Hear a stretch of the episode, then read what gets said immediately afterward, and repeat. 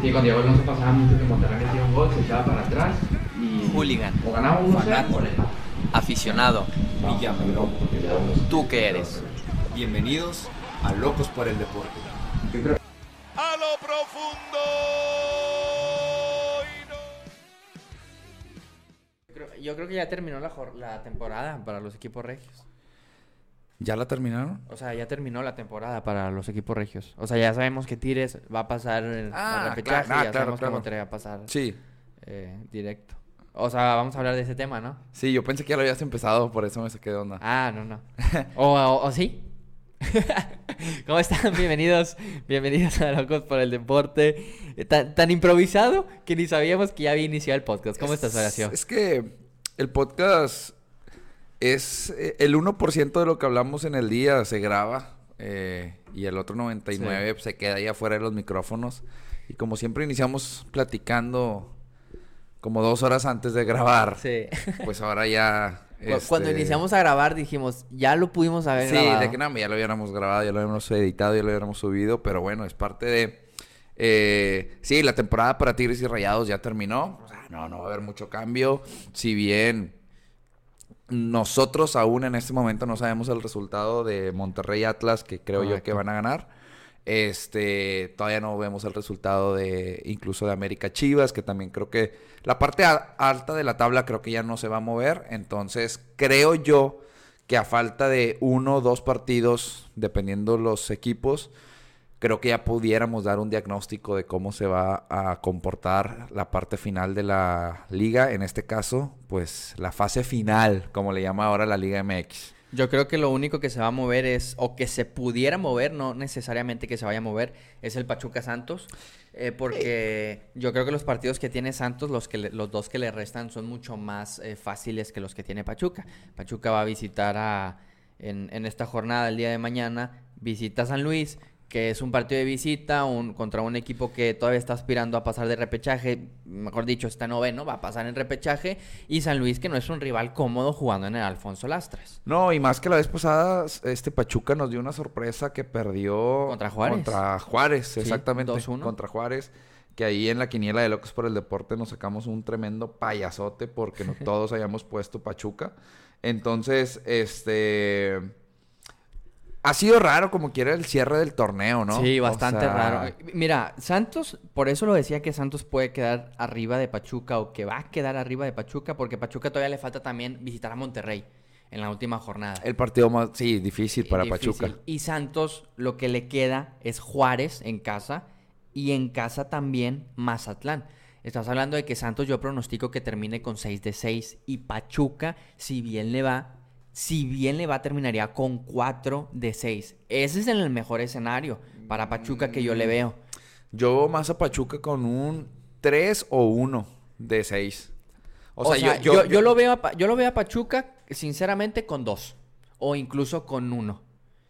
Pero yo creo que el mejor escenario que Pachuca pudiera tener son cuatro, sacándole el empate a Monterrey y ganándole al San Luis. El mejor. O sea, estás hablando de que Pachuca no va a sacar 6 de 6. No, se Pachuca no saca y el de mejor que pudiera sacar son cuatro. Si Santos hace 6 de 6 y Pachuca hace 4, Se mueve. creo que se- sí se mueve. Oye, increíble Santos que fue repuntando, ¿no? O sea, creo yo que calladito, calladito, ¿no? O sea... Lo, lo platicamos ahí en el WhatsApp con Santi, que él decía, a ver, el candidato ahorita es América para salir campeón.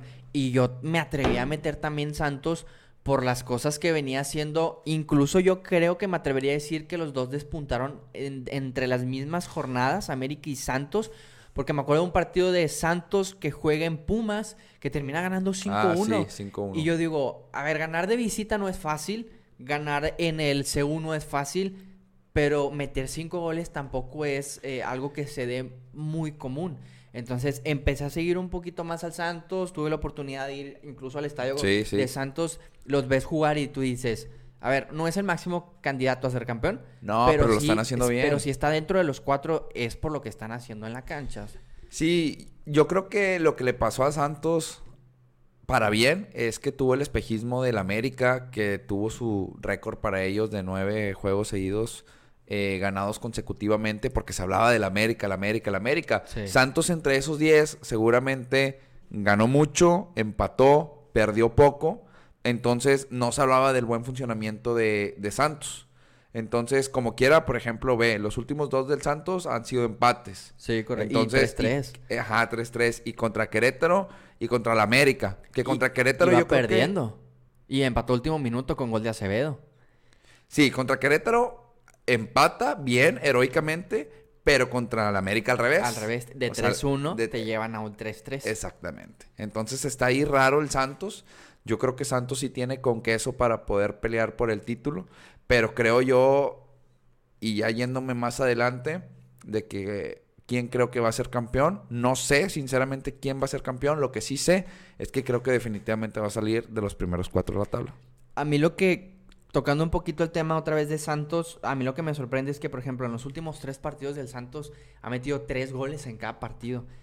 Pierde contra Pachuca. Normal. O sea, Pierdes contra... Si es un partido normal, porque también vienes de ganar tres al hilo otra vez. Y en esos tres al hilo promediaste también tres, más de tres goles por partido. Sí. O sea, Santos lleva casi siete partidos al hilo promediando casi tres goles por partido. está cañón. O sea, chécate la tabla de goleo así en general. Santos a estar... 33, tiene 33 goles a favor el Santos.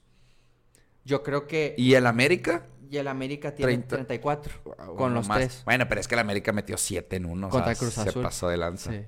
Y, y bueno, el, el Santos tuvo sus 5-1 contra Pumas. Bueno, pues. Pero el 1 de diferencia ahí está entre el 7 y el, Sí. el, el 5-1, que Sí, son sí, dos de diferencia. el que te meten y el que no metes para llegar a 7. Exacto. Ahí está la diferencia. Entonces, que nosotros al principio de torneo pensamos que Monterrey era iba a terminar con 35 goles la temporada. Y yo lo decía, yo pronosticaba que Monterrey terminaba con 35. Tiene 27. El Monterrey va a terminar, si bien le va un poquito arriba de los, de los 30 goles. Va a arañar los 31, 32, dependiendo Del resultado contra el de- del resultado de hoy, que ustedes ya lo conocen. Este, que me voy a mojar yo. Yo creo que estuve escuchando la radio y todos le daban sopa de pichón, 4-0, 5-1, algo así. Yo creo que no. Yo creo que va a ser un 3-0, 3-1, pero de esos 3-0, 3-1 que dominó completamente, en este caso, partido, sí. Monterrey. Este, yo siento, digo, ojalá para la hinchada rayada, pues sí sea 5-0, 7-0, qué sé yo, ¿no? Yo creo que el, el partido va a terminar 3-0. Es mi pronóstico. Regresa César Montes eh, al, de titular. Eh, Ahí que- había fallas, ¿verdad? Ah, Con hay- César Montes. Hay fallas eh, de que César Montes salió a declarar que él ya hizo su parte.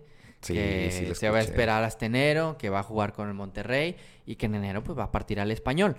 Ah, ya, es un hecho que el español, eh, ¿él lo- dijo? Él no, no dice, Ah, o sea, él no dijo, pero lo más seguro es que sea, ya haya un, por así decirlo, precontrato con el, pero esos precontratos ya te lo sabes Sí, eh, sí, sí, de memoria. Que creo que ya en enero de 23 César Montes va para el fútbol de España. Y, y ahí salió el, el dardito, lo lanzó, de que él ya hizo su parte, a ver si, si la, la directiva hace la suya de en enero mandarlo al español. Lo hablábamos ahí en el grupo y creo que César Montes hace mal en apresurarse por ir, querer ir a Europa. O sea, a ver, tiene la mejor vitrina que te puede dar el fútbol. de- sí, definitivamente. El mundial, yo creo que lo hablábamos, lo mencionábamos en el grupo de locos, lo hablaba contigo, lo hablaba con mi papá y decía, a ver, César Montes, quizá él ya se siente en un tiempo tarde para ir a España, quizá a lo mejor se debió de haber ido la temporada pasada, ponle. Pues que, Que- es que es tarde, está chavo, ¿no? O sea, sí, sí, sí, está, está chavo. Para mí está chavo, está en la edad perfecta porque mucho, muchas de las veces pasa que el jugador mexicano despunta en su liga y quiere irse debido a ese despunte, debido a ese reconocimiento en su liga, quiere e irse a Europa. Tiene 25. Pero no termina por consolidarse como futbolista. Entonces yo creo que César Montes ahorita está en la etapa perfecta para irse a España, para Sí, irse de bien, perdido bien, tres bien, años con un muy buen nivel para alcanzar, incluso los cuatro para alcanzar al mundial de que te va a tocar como local para ser titular Ajá, indiscutible. ajá, ajá. Si en Qatar lo vas a hacer, te vas a ir a Europa en enero, no tienes por qué no ser titular en el de México, Estados Unidos y Canadá. Exacto. Ahora, lo platicábamos también. ¿Qué tanto le afecta a Monterrey que se vaya César Montes? El Monterrey jugó prácticamente toda la No temporada sin César Montes. no le afectó y el Monterrey está un punto abajo del América. Un equipo del que De un todo- equipo histórico. De un equipo histórico de que en todo el torneo se habló del América y estás Sí. un punto abajo. Exacto. Entonces dices, ¿en realidad hace falta César, Monte- eh, César Montes al No, Monterrey? no, no, no. El Monterrey lo que ocupa es buscar un central y ya no va a extrañar a César Montes. Pero por lo pronto César Montes tiene que terminar este torneo, lo tiene que hacer de buena manera y a ver si también cumple César Montes su parte, porque él ya cumplió de quedarse. Pero no es lo mismo quedarte a quedarte con el mismo nivel que te llevó a España. Entonces, en mi punto de vista, César- tanto César Montes como la directiva no han cumplido. Si César Montes termina la temporada jugando con ese nivel, César Montes cumple. Si no, no está cumpliendo su parte. Yo creo que los que la llevan de ganar son ambos porque Monterrey sabía que César Montes tenía que dar su máximo porque viene el Mundial y se tenía que ganar un puesto que ya lo tiene. Pero no es lo mismo estar dos, tres meses previo al Mundial haciéndote como que el que entrenas y el que juegas a estar full a tope para poder dar un buen rendimiento en el Mundial. Bien lo dijiste, es la vitrina más importante que tiene cualquier futbolista y más si eres titular, que yo creo que César Montes va a ser titular. Para el Tato es un hombre de confianza, incluso en los... eh, él es el capitán de los mexicanos o Sí. de la Liga MX. Entonces, para mí, César Montes se equivoca en querer ya irse a Europa. Güey, te vas a ir a Europa. O sea, yo creo que en el Mundial pudiste haber llamado la atención, no del Barça, no del Real Madrid, no del Atlético, a lo mejor del Valencia, a lo mejor del Sevilla, a lo mejor de un equipo más protagonista que puedes jugar Europa League. Te vas a ir a un español que no es malo, no es malo irte a, a- a- Europa, Al- al no es clásico malo. del Barcelona. eh, al clásico de Barcelona, Héctor Moreno estaba ahí, Héctor Moreno en su momento era el referente para nosotros en la línea defensiva, pero creo yo que como futbolista tenías para ser un extra, o sea, para irte a un equipo más allá, más... mm, Al de- mismo Ajax, donde se fue Jorge Es- Sánchez. No me vas a decir que Jorge Sánchez es mejor que César Montes. Just- justo eso es lo que te iba a decir. O sea, vete a un equipo en el que puedas jugar algo más. No simplemente decir, ah, vi- vine a Vine a Europa, Europa, y estoy jugando sí. Europa y ya. No, vete a un equipo que juegue al menos Europa League. Si se pudiera Champions, pues qué mejor. Y a lo mejor eso lo pudiste haber conseguido teniendo un gran mundial. Ahora, el famoso precontrato, pues ahora sí que puede ser de que, oye, pues yo me aseguro de una vez al español hago un buen mundial, viene otro equipo importante y pues, ah, pues este precontrato pues ya no lo voy a hacer válido, ¿verdad? Sí. O sea, a lo mejor, ¿verdad? Sí, también. Entonces, pues, pues no sé, o sea, si es así como nos pintan la cosa que es, que ya quiere irse al español porque se quiere ir a Europa, Tomó una si- mala siento decisión. yo que tomó una Sí. mala decisión porque él sabe que tiene el nivel para estar en Europa y Ahora, en año mundialista, yo creo que es prácticamente imposible que no vaya a Europa en un año mundialista, un jugador como César Montes. Pero también te, te pregunto, en un mundial en donde sabemos que yo creo que a estas alturas eh, yo me atrevería a decir que México no va a ser buen mundial. Definitivamente no va a ser. Es, es a lo que voy. Definitivamente para mí México no va a ser un buen mundial. No, Y- no, y- no, y- creo. y César Montes a lo mejor también pudo haber estado en la postura de decir, a ver, no vamos a hacer un buen mundial. me va a tocar a, a Lewandowski y a Messi. mejor. Lewandowski, Messi, mejor me aseguro desde ahorita. También, a lo puede ser. mejor. Puede En- ser, eh, puede entonces, ser. También yo lo veo por ese lado que digo, los equipos importantes también entienden que todo el equipo no eres tú.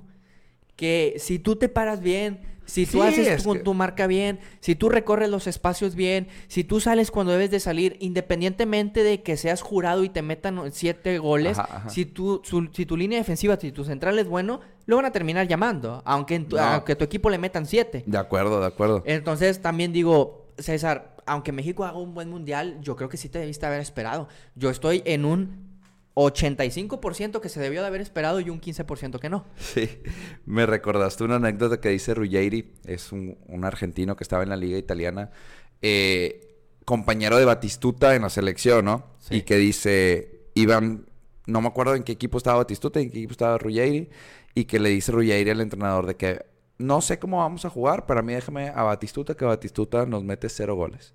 Y Batistuta iba de goleador y metiendo dos, tres goles por partido. Y la anécdota dice, ¿y cómo creen que terminó el juego? Este, Batistuta metió cero goles. Perdimos 7-0, pero Batistuta per- metió cero goles. Entonces así le pudiera hacer César Montes. Mira, a mí déjame Lewandowski y a Messi. Yo los cubro, que los cubro a la perfección. Perdimos Ya- 5-0 contra Argentina. pues yo no sé, pero mira, mi marca no metió un gol. Entonces eso le pudiera beneficiar a don César Montes. Bueno, no es don, a César Montes. Ya que haga un buen mundial y esté en español, en el español es- dando buen cátedra, a lo mejor ya don. Pero ahora te la volteo. Caso diferente. Obviamente con los resultados podemos hablar de una, de una manera diferente porque los resultados se han dado en 97, 93 minutos. Pero ¿por qué no podemos decir lo mismo que del Bebote? No, el bebote crack, ¿eh? O sea, pero ¿por qué no podemos decir, por qué el Bebote no se esperó jugar el Mundial? Porque se fue un equipo que estaba peleando al menos cosas importantes, La que en este League. caso es la Europa League, y es un equipo parte alta de, de- de la liga del PSV.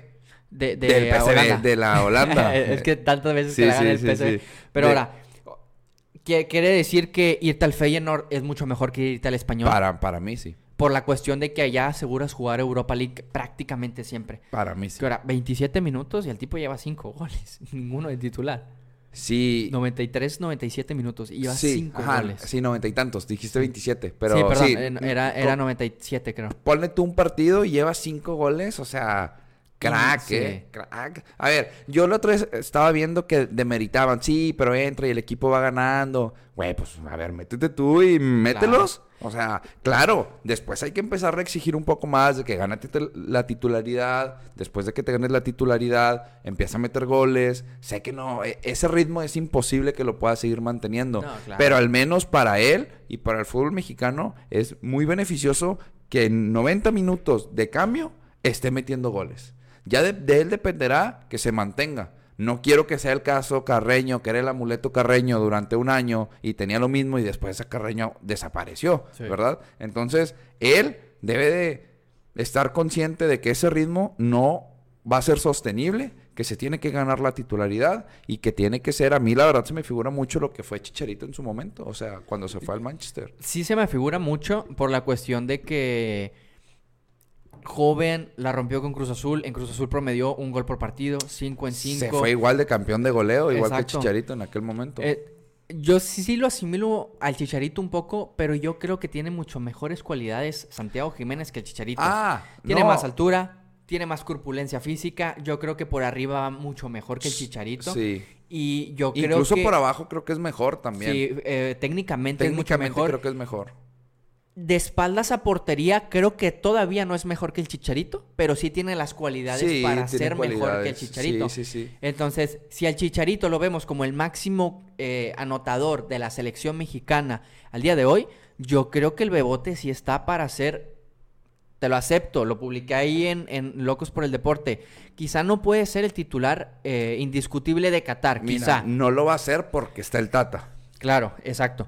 Pero es un jugador que a mi parecer tienes cuatro años para trabajarlo para que sea titular indiscutible en México. Él tiene cuatro años para, para el siguiente mundial. Él debe estar en un equipo top de- de- del mundo.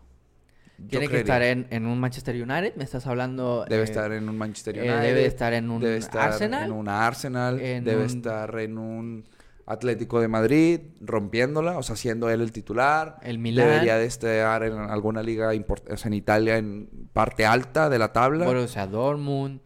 ahí debería de estar. O sea, ahí debería estar. La diferencia entre Chicharito y el Bebote es que Chicharito dio el brinco directo al Manchester. Sí. Y llegó a un buen Manchester y llegó rompiéndola, como, la, como llegó el Bebote. No es lo mismo el Feyenoord. Si ahorita me comparas este Feyenoord contra aquel Manchester United, No, no, no, hay un mundo de diferencia, Sí, ¿verdad? claro. O sea, aquel Manchester golea 5-0 a este Feyenoord. Pero, lo- a ver, no es fácil como quiera, ¿no? Entonces, Sí. bien el Bebote. Yo creo que... El mejor mexicano actualmente. Sí, sí, sí, sí. Es que, Por un- encima de Carlos Vela. pues mira, es que Carlos Vela es un punto, punto y aparte, Sí. pero yo creo que sí. O sea, y más porque él es delantero y está metiendo goles. ¿Y cómo mides el momentum del delantero? Con goles. O sea, para mí, y yo siempre lo he dicho, a mí no me importa, es importante los procesos de la selección mexicana, pero son procesos de cuatro años, son muy largos. Para mí, los que deben de ir a la selección son los que en los últimos seis, ocho meses, incluso en el último año, son los que están en su momento. Sí, no claro. importa que Chicharito haya estado tres años rompiéndola, pero si este último año no está rompiéndola y llegó Juan Pérez y la está rompiendo y, es- y pelota que agarra, pelota que va para adentro, ese es el que tiene que ir al mundial. Ahora, ahí yo voy de acuerdo contigo en ese sentido. El mejor tiene que estar en la cancha. Pero yo creo que también ahí tienes que combinarlo con algo de experiencia. Ah, no, de acuerdo, de acuerdo. el, tanto en la banca como en la cancha. ¿Por qué? Porque obviamente un mundial en donde tú planeas hacer un buen papel. Por ejemplo, lo hablamos, México tenía la oportunidad de prácticamente tirar este mundial para llevarse a gente y prepararla para México. No va a ser el caso definitivamente. Pero yo creo que meter gente de experiencia en un mundial, hay lapsos del partido en donde necesitas manejar el juego, vayas perdiendo, vayas empatando, vayas ganando. Y yo creo que aunque Jiménez meta un gol cada 20 minutos un gol cada minuto, cuando te- cada partido, cuando termine la temporada, creo que no es beneficioso tener 11 jugadores de eso en un mundial. No, de no, esos. no. O sea, tienes que hacer una mezcla, vaya. O sea, me, me queda claro. A lo que yo voy es que, por ejemplo, ah, no casarte con un jugador, es lo que te refieres, no casarte Sí. con Gallardo, cuando Ah. a lo mejor Gallardo, sí, ahorita está repuntando, pero en su momento lo, lo hablaban y lo hablaban para que fuera la selección, cuando a lo mejor mostraba un mejor nivel Eric Aguirre. Exacto. A, a- a ese tipo de cositas voy.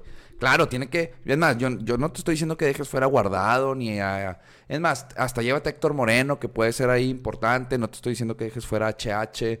Pero tienes que ser una mezcolanza, como bien lo comentas, gente de experiencia. Incluso eso de tirar el mundial se escucha medio feo, pero no es tirar, es hacer una combinación de gente con experiencia, gente prospecta, futuro, que al día de hoy está en buen momento y llévatelos. Y con eso haz un buen once. O sea, no me digas, y está mal, a ver, ¿cómo lo, cómo lo expreso?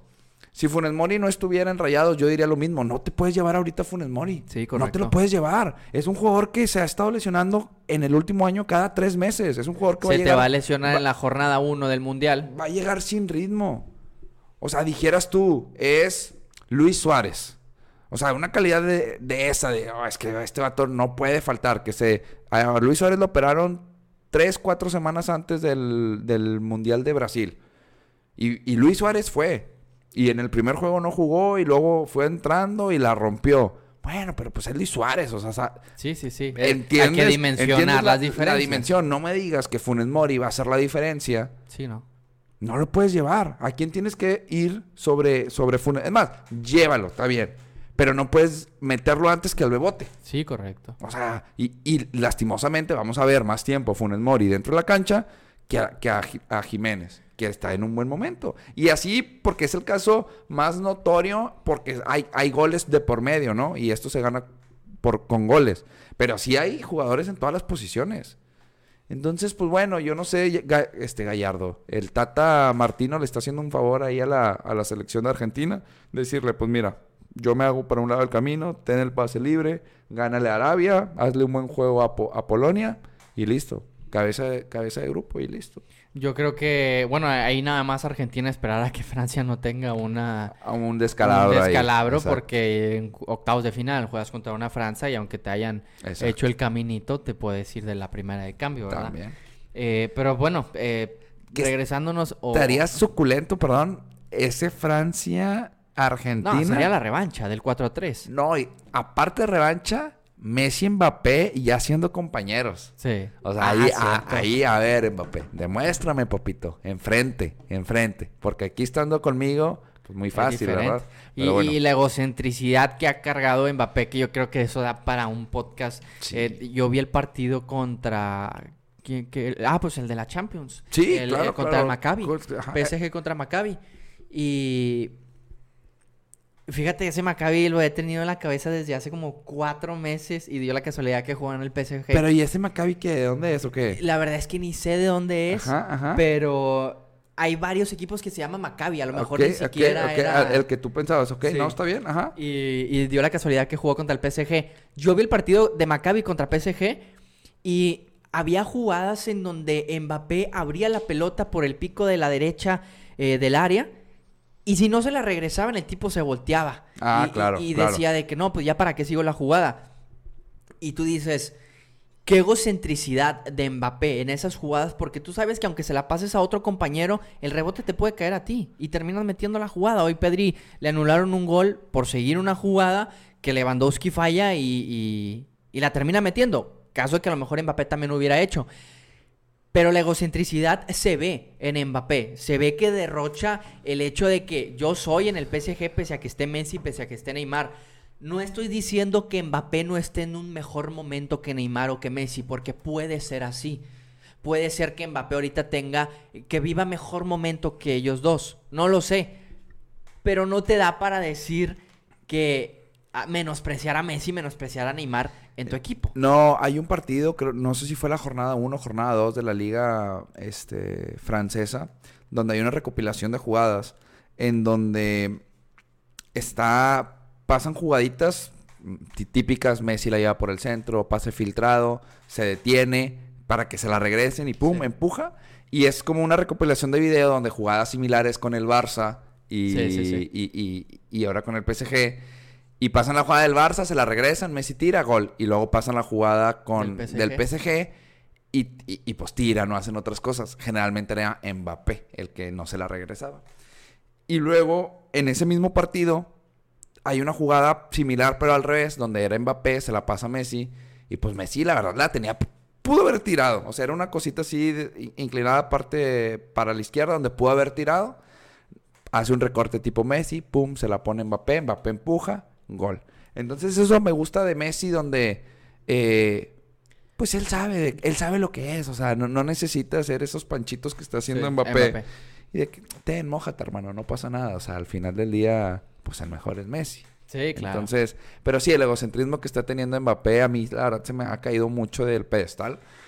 Era un jugador que a mí me gustaba en aquel momento. ¿Quién? Haaland, Mbappé. No, pues me gusta más Mbappé, decía yo. Sí. No, hoy Haaland 100%. Team Haaland. De, en el 2018 que sale campeón eh, Mbappé con el equipo de Francia en el Mundial, yo creo que de ahí vino su declive en el hecho de egocentrismo, ¿no? Sí, de, sí, sí, de tanto fútbol, porque si hablamos de fútbol, es un jugadorazo. Sí, y- es un fuera de serie, a ver, claro. el gol de Messi con, contra el Maccabi lo hace todo Mbappé. Sí, Ahí claro, por la banda hace la bicicleta y, y la empuja este Messi. Pero eh, después del Mundial del 2018 se cae Mbappé, agarra el egocentrismo. Después de eso viene Messi al, al PSG, Ajá, ajá. viene Ramos al PSG. Ajá. Está la cuestión de que él quería salir al Real Madrid. Tuvo que comprar, le tuvieron que regalar al equipo entero Sí. para que se quedara eh, Mbappé. Y, y tras esa firma se quedó prácticamente el, el jeque árabe dueño del, del PSG. Literal. Y se ha mostrado no nada más afuera, sino adentro de la cancha. Ahora está al otro lado Haaland, donde lo contrata el Borussia Dortmund, la rompe con el Dortmund, va al Manchester City y llega al Manchester City como si estuviera jugando en el parque. Ese vato está cañón. Lleva neta. 11 goles en 9 partidos. Hoy marca a las 6 de la mañana, no me desperté a verlo, pero marca un gol Haaland. No manches. Y, y tú dices, Haaland hoy por hoy mucho mejor que Mbappé. Es que este vato está siendo dominante al 100%. Y O yo sea, te voy a la- hacer la la- potencia que tiene Haaland. Te voy a hacer una pregunta Sí, al 16. al metió. 16. Wow. El- y ese fue el segundo gol. Sí, sí, Eh, sí. Uno al 6, ¿no? Uno al uno. Al 1, sí. Y, y el tercero de Foden. De Foden, Sí. ajá. Y te voy a hacer la pregunta. Con el ritmo que lleva Haaland, la edad que tiene, Sí. No sé cuál va a ser la pregunta, pero a ver, termínala. ¿va a terminar con más goles en el fútbol profesional que Cristiano Ronaldo? Sí. Sí. Sí, sí, sí, sí, sí, sí, sí.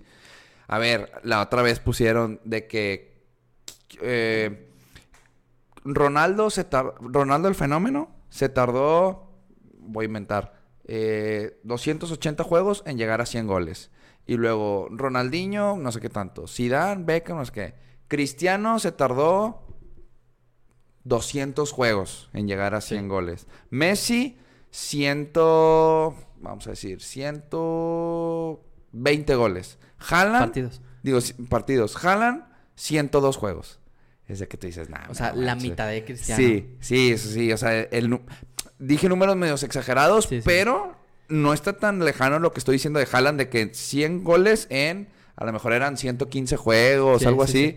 que yo dije, no manches. O sea, casi promediando el gol por Casi partido. promediando gol por partido. O sea, era un promedio así que tú dices, no manches. En su debut con el, P- con el Borussia, hat-trick. O sea, Sí. este, a los dos, tres juegos con el, PS con el Manchester City City, hat-trick. O sea, no, el vato está en su ADN. O sea, está en su ADN meter goles. O sea, es una máquina. eh, me sorprendió Un mucho. androide, como lo Es un androide. O sea, yo creo que hay que hacerle, la neta, alguien córtele el brazo y que salga sangre o algo.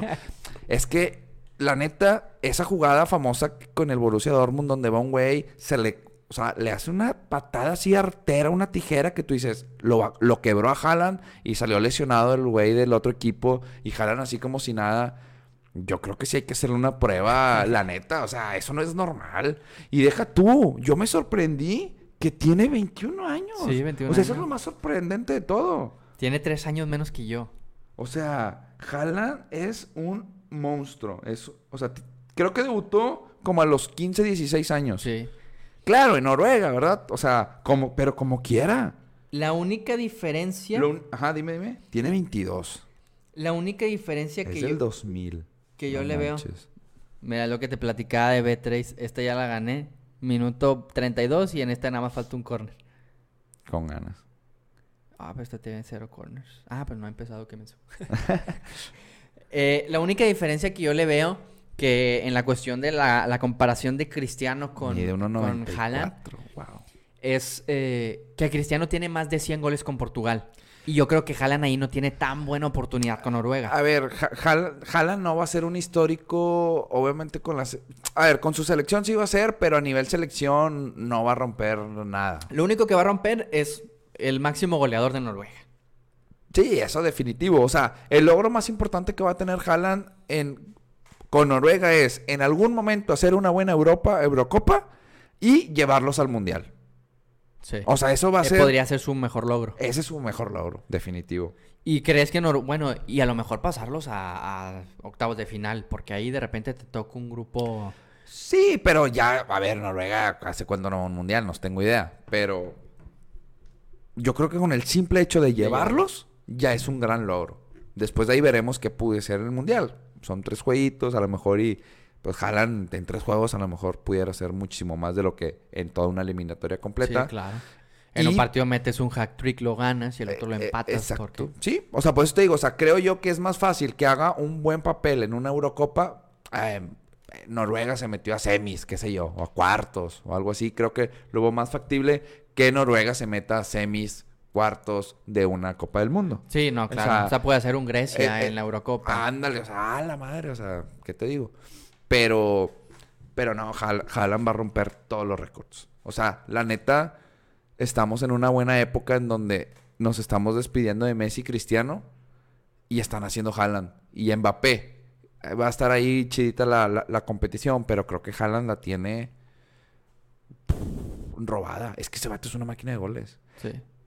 Mbappé es más también, tira mucha Regateo. regate y a lo mejor gol- va- vamos a ver goles más fantásticos de Mbappé. Pero en cuestión de goles, en cuestión de potencia, Haaland. No, en cuestión de potencia, yo creo que me atrevería a decir que no sé si hoy en día, porque no conozco todos los futbolistas de toda la liga, pero al menos en 3, 4 años que esté más maduro Haaland, que sea más aún más inteligente y que el tipo meta los mismos goles que va, eh, mete hoy seguramente, yo creo que va a ser el futbolista más potente del planeta. Es que para mí incluso hasta ya, ya pudiera hacerlo. Es que está cañón. O sea, en, en el gol que mete... Y es que, ¿sabes qué es lo más impresionante? Ese día que mete el hack trick, tocó siete veces la pelota. O sea, tocó siete veces la pelota y tres fueron, fueron para adentro.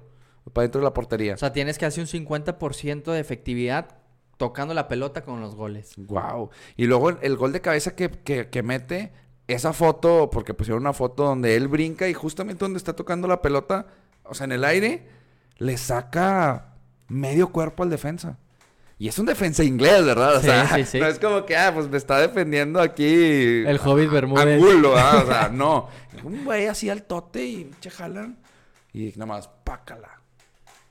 Ah, está impresionante ese tipo, la verdad. Yo estoy en el barco, la playera de Noruega, la playera. Fíjate, y Haaland, si bien el Manchester City no es mi equipo de Sí, inglés, no, no, no, aunque esté en buen momento, es el Chelsea, Sí, sí. pero salió el Borussia, que es mi equipo de Alemania, y ahora va al City, que es un equipo en donde yo diría, sí me compro la playera del. City de Haaland. Pero yo creo que para comprarme la playera del Haaland, primero tiene que ser campeón de la Premier League en goleo, que lo va a hacer, Sí, yo sin creo que duda. sí lo va a hacer. Yo Y yo creo que ahí en la Premier League vamos a tener muy buena competición en el goleo esta Premier League. Ya me dieron ganas de un Chelsea, un Chelsea, un City PSG Y- final de Champions. Un City PSG o un City Liverpool también.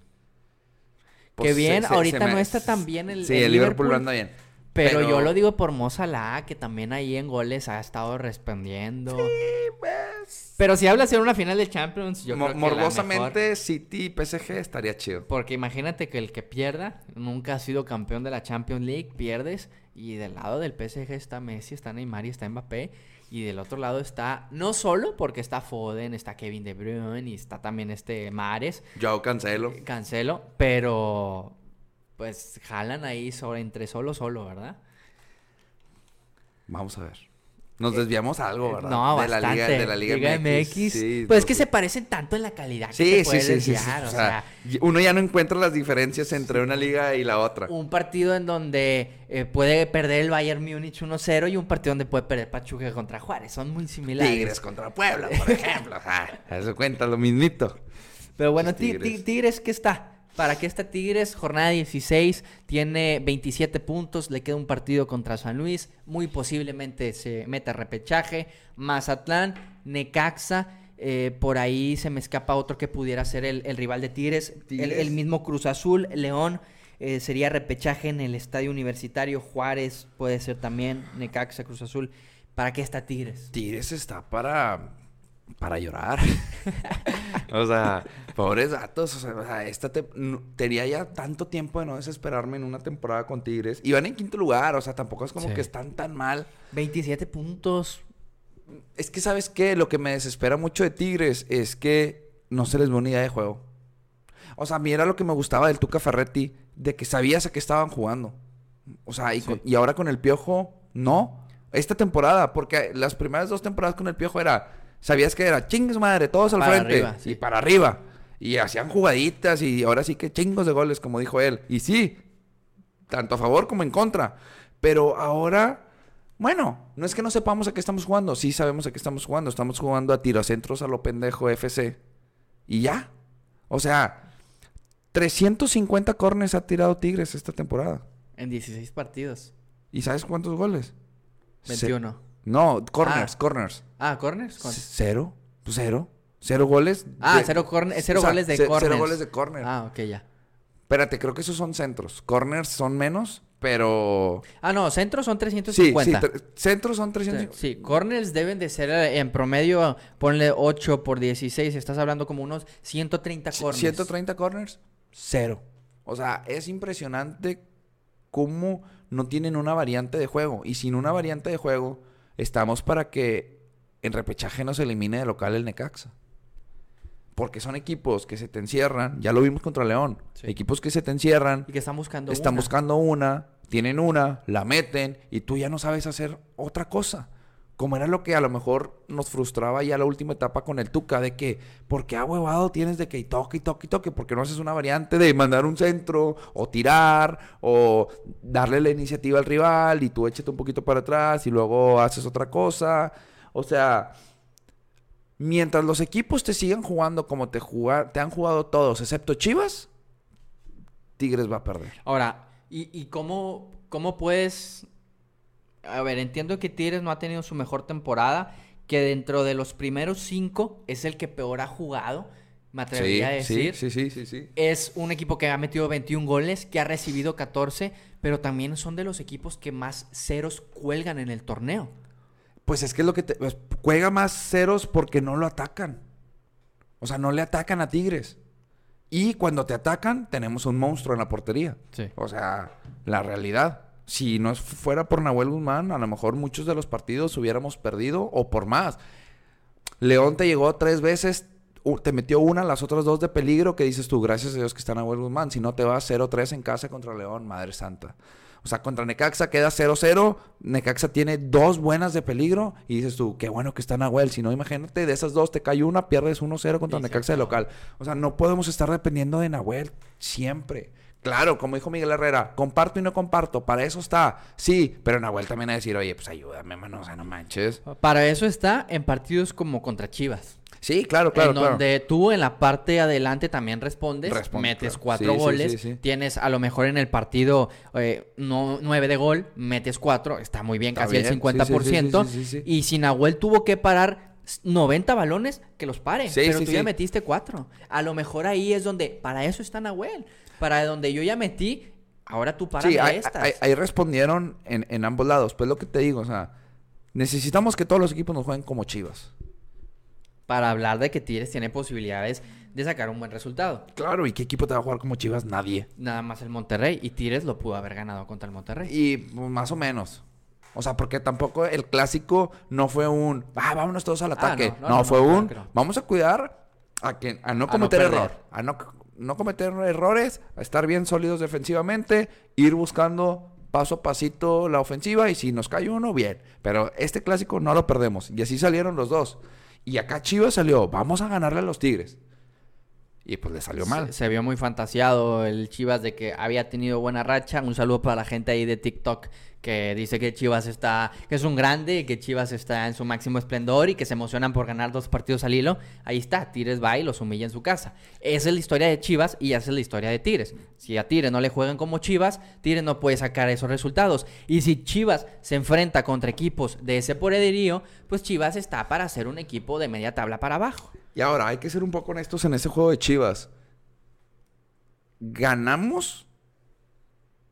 Eh, porque, a ver, tienes que aprovechar los errores del rival. Pero fue más aprovechando errores del rival Que creando que juego. creando juego. Sí, claro. Los, los dos goles de, Los dos de Bigón son errores son- en la defensiva. A ver, una pelota muerta en el área en dos ocasiones Sí. so- tiene que ser un error. Es correcto. El tercer gol, Samir, el portero sale mal, Sí. pero mal. Exacto. Sí, y, sí, sí. y el cuarto gol es una genialidad. Golazo, golazo, golazo, golazo. Y- Pero el cuarto gol también depende mucho de la complicidad del rival por el hecho de que ya va perdiendo 3-0. Y estaba, es- si ves la jugada, no están todos emperrados en zona defensiva. Hay cierto hueco donde, a ver, no cualquiera te mete la pelota que mete Carioca y a lo mejor no cualquiera te define como definió Florian. Está bien.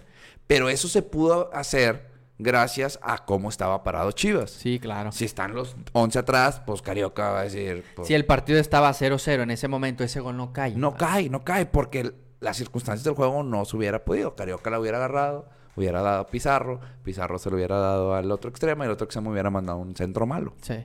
Y así es lo que estamos jugando. Y fíjate, la diferencia de lo que dices. Tigres se ha caracterizado por un equipo de mandar centro, centro, centro y centro. En esa jugada, en el gol de, de este Florian, agarra la pelota Fulgencio por la banda y en lugar de encarar, irse por afuera y sacar un centro, juega por dentro con Carioca. Le da una variante al juego de Tigres y Carioca ahora saca su genialidad.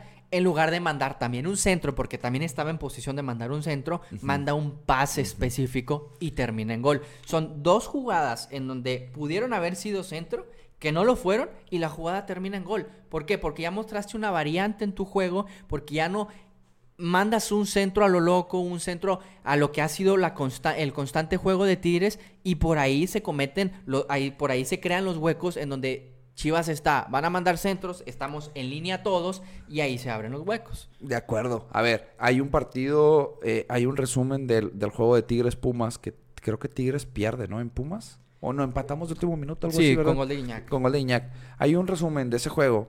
Porque muchos ahorita le están achacando a Iñak que pues ya no es el mismo y no está metiendo goles, bla, bla, bla. Seguramente yo no me he puesto a analizar todos los juegos, pero ese juego de Pumas sí lo analicé por cómo estaba la toma. Ajá. Y aparte el video estaba editado. O sea, tenía un círculo alrededor de Iñak, pintaba la cancha, donde la tenía Quiñones por la banda, se veía cómo Guiñac hacía un movimiento y obviamente ponen pausa, ¿no? Al momento del centro. Y Quiñones manda un centro pff, a lo pendejo. Si Quiñones hubiera levantado la cabeza y manda una diagonal, tenía todo para Guiñac empujarla. Y a ver así, quién sabe qué hubiera pasado. Y de así hay como unas siete jugadas donde se ve el movimiento de Guiñac, donde él queda solo y el compañero decide mal. Entonces seguramente en todos los partidos hay jugadas así y ahora que he tenido la fortuna de ir al estadio, me he puesto a ver a Guiñac. Y, y sí, o sea, tú ves a Guiñac y ves, se mueve al espacio, hace cosas diferentes, pero no le están llegando pelotas a él. Y evidentemente Guiñac ya no es el mismo del que la agarraba por banda derecha, se quitaba dos, tres, tiraba y la, La metía metía. Ya no es ese, porque al- pues ya los años van pasando, pero la calidad la sigue teniendo. Te ha demostrado que tiene una a lo mejor contra Pumas y la mete. Pero creo yo que esas variantes de las que hablabas, de Carioca, no las estamos teniendo. O sea, es puro llegar a la línea de fondo, centro. Llegar a la línea de fondo, centro. Y deja tú, bueno, mandas buenos centros. Guiñac todas las remata y todas las manda para arriba. Pero es que ni eso. O sea, yo neta te digo, Es que lo, lo más complicado, bueno, lo más delicado es que una cosa es mandar el centro, tu jugador remata y tu jugador es el que no la está metiendo. ajá, ajá. Otra cosa es donde tu jugador no la gana y el defensa está haciendo muy buen trabajo, pero estás metiendo a competir a tu jugador. Ah, exacto. Pero en este caso es ni siquiera mandas a competir a tu jugador. Exacto. Ah, mandas puros centros o pasados o ni siquiera la llegas. Es- ¿Cómo, cómo, cómo, se- cómo? Como centro delantero, vaya la redundancia, puedes competir con un centro tan malo. No, no, no. O sea, y es lo que te digo, o sea, ahora Iñang las pelotas que agarra, las agarra de espaldas, donde genera juego, porque el sistema es, vamos a abrir la cancha y luego vamos a mandar centros, y ya cuando llega el buen desmarque, por atrás de la portería. Que entiendo Puta que madre. contra Necaxa, viene al Uni, son equipos que se te van a encerrar. Entiendo que ahí tienes que abrir la cancha, eso lo entiendo. Pero siempre tienes que tener variantes de un disparo de media Es- distancia. a, a eso iba, a eso iba. Tampoco tiramos de media distancia. Y tienes jugadores como Córdoba, Córdoba, Carioca. el mismo Guiñac. Creo que fue el juego, no recuerdo si fue contra el Necaxa o seguramente fue contra León. Uno de esos dos. Minuto 80, primer tiro de larga distancia de Carioca, pasa cerca. Y luego dos, tres minutos después, no recuerdo quién tira, rebota el portero y ahí se hace una de peligro y pues el, el defensa típico que la manda a tiro de esquina. Y dices tú, ¿por qué te esperaste 83 minutos en hacer un tiro? O sea, ¿por qué? Sí, sí, sí. O sea, eh, una jugada, manda centro, está bueno. La siguiente, por el otro lado. Ok, la siguiente, tira. O la siguiente, a lo mejor no mande centro de línea de fondo. Recorta, pásasela a lo mejor al lateral y el lateral manda un centro de- desde el interior. Sí, sí, sí. Haz algo, pero no, siempre es por las bandas, centro, por las bandas, centro. Güey, qué hueva, o sea. No, no, no, ya vamos a cambiar de tema de Tigres, porque la neta sí estoy muy enojado. Pa- ¿Para qué está Tigres entonces? No, no, para llorar, para que nos ganen en repechaje. En repechaje Tigres estaría Sí, perdiendo este o torneo. sea, ah, no Va- vaya, hay que esperar también. hay que esperar el rival. Pero estás hablando de que Tigres de cuarto de final no pasaría. Yo hoy no sé qué vaya a pasar contra San Luis y qué rival nos toque. Pero sin tener esas dos combinaciones, yo hoy te digo, yo no compro boleto para irlos a ver a repechaje. Al repechaje. Sí, no. Es que para ir a ver lo mismo. Sí, sí, claro. O sea, lo puedo ver desde mi lo casa, puedo ver los desde mi 20 casa. centros del Sí, partido. exactamente. y más en un partido en donde sabes que lo tienes que ganar, van a haber más centros. Exactamente. Sí, sí, sí. Dijeras tú, oye, nunca vas al estadio. Pues a lo mejor sí iría. Sí. Pero O te toca un rival América, te toca un rival Toluca, Ah, no, donde sí, tú sí, dices, vas, me vas, vas, a proponer. Vas, vas, vas, vas, sí, claro. Pero te va a tocar un partido, contra, a lo mejor contra el mismo San Luis, contra un Necaxa, en donde ya te sabes la historia del Necaxa y vas a decir, pues, ¿para qué voy? Sí. A saber, ya sea lo que voy, mejor dicho. Entonces Tigres hoy en día no está para pasar, a lo mejor de repechaje sí, pero de cuartos de final no avanza. De cuartos de final no avanza. No, no, no. Si queda campeón, iba a decir me rapo, pero no, no, no, no, no depende, no depende de mí eso. Pero no, si queda campeón, les picho una cena a todos los locos por el deporte. La verdad es que no, no me ilusiono porque creo que no va a pasar. Sí, es prácticamente no, no, no, imposible. Hay cuatro equipos que tienen ver, muchísimo más posibilidades. Los y- campeones van a ser o América, Monterrey, Santos los o. Pachuca. Y yo estoy totalmente de acuerdo. Yo creo que incluso yo me atrevería a decir que hoy en día la tabla está junto con las probabilidades de ser campeón de cada equipo. Yo no sé por qué siento que América no va a ser campeón. Tienen posibilidades, puede que esté en la final. Pero siento yo que no va a ser campeón en América. ¿Tú le ves más posibilidades a un Pachuca de ser campeón que el América? Es que es- ah, yo creo que aquí lo he expresado muchas veces. Yo soy mucho de de repente creo en estas cosas de, güey, tuviste una temporada con ganas, no vas, o sea, siempre pasa algo de que y más en el fútbol mexicano donde no vas a ser campeón. O sea, eso me pasó, por ejemplo, contra el Atlas, que yo decía, no va a ser campeón, y quedó campeón. Bueno, pues ahí la fallé, pero la probabilidad era muy alta. Por Monterrey en el 2016, 2017 son temporadas de 37 puntos en donde no terminas por ser campeón. Es lo que te digo. O sea, siento que con el América esto va a pasar. Puede que esté en la final, sí. Puede que se la lleve a penales, qué sé yo, que juegue mejor. Pero siento yo que no, no, no va a ser campeón. Ahora, yo creo que ahí es importante, el América está peleando el primer lugar, el Monterrey también lo está peleando, son los únicos dos equipos que veo que pueden quedar en primero, porque recordar que el primer lugar de este torneo se clasifica a la CONCACAF del 2023. Entonces, 24, ¿no? 24, sí, perdón. Porque el 23 ya está Atlas, Tigres y, y León, si no me equivoco. Y creo que Pachuca. Y Pachuca. Sí. Eh, entonces Monterrey se clasificaría al 24, que en el 24 podemos ver desde 8 hasta 6 equipos, desde 6 hasta 8 equipos mexicanos. Pero eso no preocupa, ¿no? O sea, porque creo, es lo que te iba a decir. O sea, en el 2024, pues van a estar todos en la CONCACAF. Mm, No. O sea, hablo todos, va a estar Monterrey, va a estar Tigres, va a estar Si el América. Monterrey no, o sea, es que, vaya, aquí lo, lo bueno es que si, si América sale campeón, a lo mejor para la CONCACAF van a pasar al, al mejor segundo de la tabla general. Sí, y puede que es ser Monterrey. Pero para pasar a la CONCACAF del 24 tienes que salir campeón o subcampeón de la liga Ajá. o tienes que salir campeón, subcampeón o tercer lugar, si no me equivoco, de la League's Cup. Pero en la League's Cup van a ser como 40 equipos. Es que ahora se vienen esas cosas raras, Entonces son cuatro de campeón y subcampeón. Pero ¿cuántos pases, cuántos pases tiene México? Si no me equivoco, tiene entre 6 y 8. Pues ahí está. O sea, van a estar todos. No, no importa si quedaste campeón, subcampeón de la liga de la cual ¿verdad? al final hay seis cupos para la CONCACAF. sí, sí. ¿Quiénes van a ser los seis cupos? Sí, tienen que ser los seis primeros. América, Monterrey, Tigres, Pachuca, Monterrey, Pachuca, Santos Y el campeón y subcampeón que se cuele. y se va a meter algún otro. León, Toluca, Cruz Azul, Pumas, quién qué sé yo, el Atlas, no sé. Pero esos van a ir a la CONCACAF 2024. O sea, por eso te digo, o sea, eso de quién queda en primer lugar para ir a la CONCACAF, de alguna u otra manera vas a ir. Sí, tienes muchas, muchas Tienes para demasiadas sí. posibilidades. Pues bueno, al menos el primer lugar de este torneo se clasifica. Bueno, al menos Eh, ya lo tienen. Ah, no, espérame. Son nueve cupos. De la Liga MX. Sí. O sea, ahí está la mitad. Porque son. Porque son campeón y subcampeón. Son cuatro. Y son los dos primeros lugares de cada torneo. Ajá. Y más lo de la League's Cup. Ahí está. Y seguramente algunos van a repetir y luego, ah, bueno, El segundo como el, mejor. se- el segundo ya fue campeón, entonces pone al tercero, ah, pero este ya fue subcampeón de la League's Cup, entonces va el cuarto, ¿quién es el cuarto? Toluca, ah, pues Toluca, tú también vas. Sí. Ah, Sí, al final de cuentas yo creo que Monterrey Tigres ya prácticamente aseguran ir. claro. América podría, a mi punto de vista, la tabla se va a quedar así. América, Monterrey, Pachuca, Santos, Tigres. Ajá. Eh, a Monterrey yo sí le veo posibilidades de ser campeón. No es el favorito para ser campeón. No, todos tienen la misma. Yo creo que el América tiene muchísimo más posibilidades de ser campeón que el Monterrey. A como lo he visto también No sé. últimamente. Yo le veo al Monterrey más posibilidades de ser campeón que al Santos. Le veo muy parejo las mismas posibilidades de ser campeón igual que Pachuca. Y le veo Mm. más posibilidades de ser campeón que Tigres. A ver, todos tienen más posibilidades de ser campeón. De los que primeros Tigres. cuatro, sí. Pero tú le ves, es que tú me estás diciendo que el América no tiene más posibilidades que Monterrey. Pero, pero ahí lo estoy diciendo más por lo que yo creo de que quedaste en primer lugar, tu temporada histórica, no vas a quedar campeón. Sí. Definitivamente, si, me, si ya nos vamos al flat, creo que cada uno tiene 25% para mí de ser campeón. El América, Monterrey, Pachuca y Santos. Y ya, fuera de ahí, nadie va a ser campeón.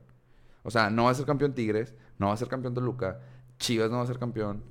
Puebla es más, ya que los vatos vayan de vacaciones, tampoco van a ser campeones. San Luis tampoco, León tampoco, Cruz Cruz Azul Azul, menos. Necaxa en su vida va a volver a ser campeón. Y luego se quedan fuera Juárez, Mazatlán, Tijuana, Pumas, Atlas y Querétaro. O sea, no, no, no hay. No hay posibilidades. Siendo sinceros, no hay posibilidades. A ver, el único que a lo mejor le pudiera quitar cierto porcentaje al cuarto lugar es Tigres. ¿Y porque es Tigres? Porque tiene grandes individualidades. Pero si nos vamos al a los términos futbolísticos, no hay manera. Y por ejemplo, le das 25 a cada uno de los primeros cuatro. Sí. Pero Monterrey, ¿hasta dónde se queda? Porque que- si estás hablando de un 25. Es- pues, esa va a ser la semifinal. O sea, va a ser la América, semifinal. a- Santos, a- Monterrey, Pachuca. ¿Y Monterrey dónde pierde o dónde gana? O sea, al final Ahí les estoy dando un- abierto. un empate. O sea, puede pasar cualquier cosa. O sea, Te diría, la, la final va a ser América-Monterrey simplemente por orden de tabla. O sea, o sea, estás hablando de que la final puede ser América-Monterrey, América-Pachuca, América-Santos, Monterrey-Pachuca, Monterrey-Santos y Pachuca-Santos. Alguna de esas. alguna de esas. No veo algo diferente. Yo concuerdo en, en la cuestión de que Monterrey lo veo 100% en semifinales. Eso yo estoy prácticamente seguro que va a estar en definitivo, semifinales. ¿Por qué? definitivo. Porque vas a jugar contra Chivas, contra Puebla, contra San Luis y contra León. Entiendo que la gente pueda decir, ay, ya perdiste contra San Luis, ya Ah, perdiste contra. Puebla. Ya perdiste contra Chivas. Son partidos ida y vuelta, es diferente. Exacto. Son partidos ida y vuelta, son partidos en donde debes de manejar un resultado, son partidos en donde no necesariamente tienes que ganar y son partidos en donde Bucetich Y ojo. lo sabe manejar. No, y, y a ver, ahora con esta nueva regla, vaya, que regresó la de pasa el, pasa el mejor posicionado. Monterrey con Buce la tiene de. Ya no vale el gol de visita. ya no vale el gol de visita.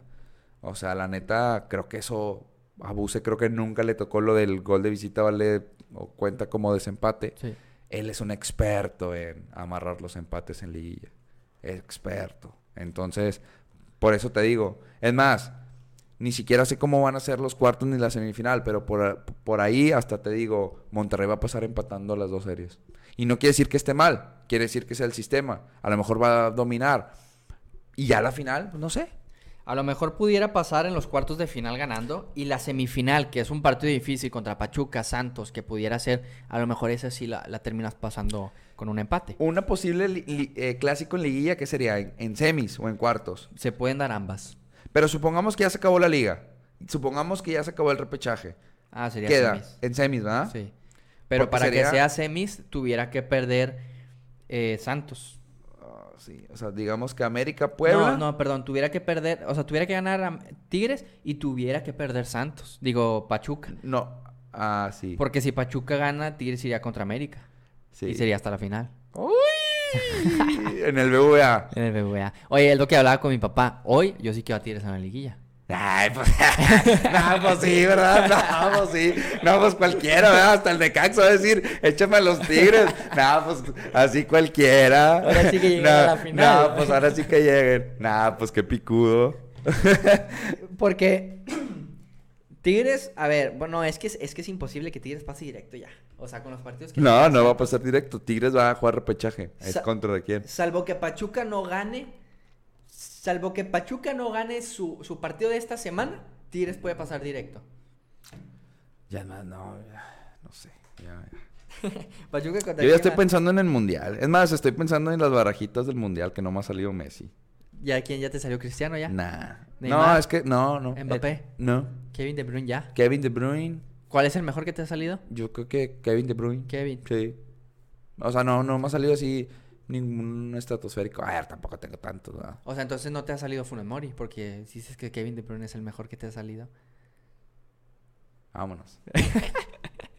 Nos despedimos. Esto es Locos por el Deporte. Recuerden seguirnos ahí en YouTube como Locos por el Deporte. Somos Locos por el Deporte en Instagram y, TikTok. y en TikTok, Locos por el Por el Deporte Deporte. 10. Sí. O Locos por el Deporte. A Vamos a checarlo sí, para no decirlo mal. Sí, ¿no? Locos por el deporte guion bajo, ¿no? O, Vamos a O ver. locos por el deporte. La verdad ni sé. Locos por el, de- Locos por el Deporte guion bajo. Sí, Ahí ¿verdad? estamos en Sí. TikTok. Perfecto, nos despedimos. Mi nombre es Arturo Garza con mi compañero Horacio Torres. Estos Locos por el Deporte. Y recuerden, el deporte se lleva en la sangre. Adiós.